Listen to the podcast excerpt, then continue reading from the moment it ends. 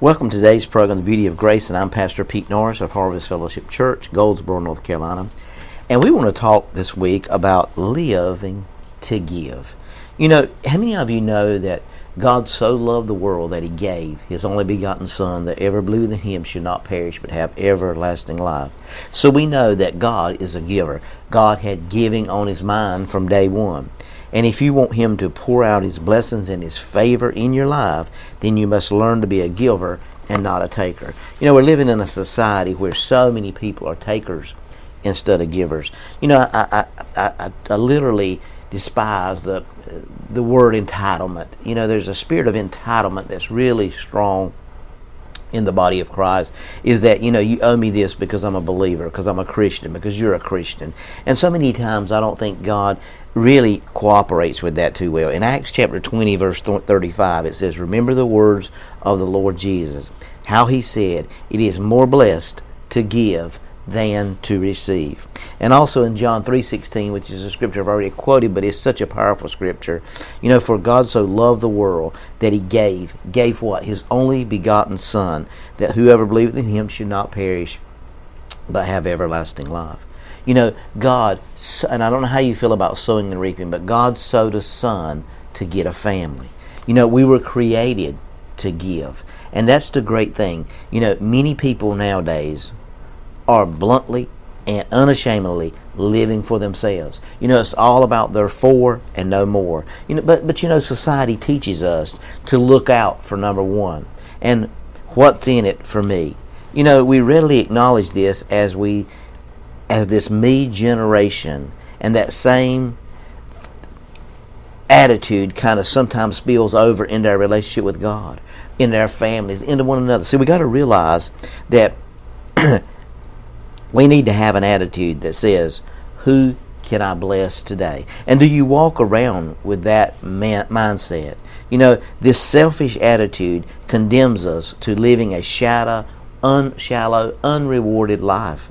And no matter how much we acquire for ourselves, we're never satisfied. We want more and more and more and more. And so we got to understand that God is a giver. And one of the greatest challenges we face in our quest to enjoy this great life that God gives us is the temptation to live selfishly. And so, you know, it, it's kind of like if you have this, you want this much more. If you have this, you want this much more. You know, how many cars can you drive? How many how many baseball cards can you look at? How many pieces of antiques can you can you accomplish? I mean, it's always more. How many houses can you live in? You know, and because we believe that God wants the best for us and that He wants us to prosper, it's easy to slip into this subtle trap of selfishness. And so we got to understand that as we're looking at life and we're going through life, that we focus on other people, that we focus and, and realize that Jesus was a giver and that we've got to be givers. So we've got to have an attitude of who can I bless today? And I know I've said that already today, but who can we really bless today?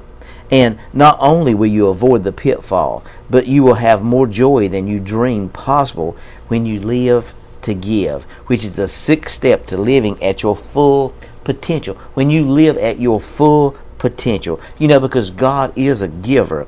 And if you want to experience a new level of God's joy, if you want Him to pour out His blessing and favor in your life, then you must learn to be a giver and not a taker.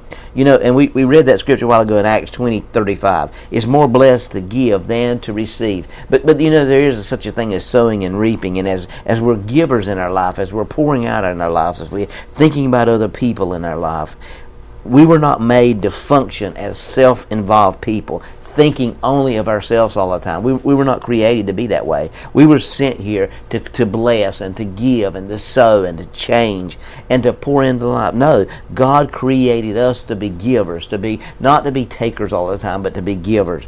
And you will never be truly fulfilled as a human being until you learn the sim- simple secret of how to give your life away.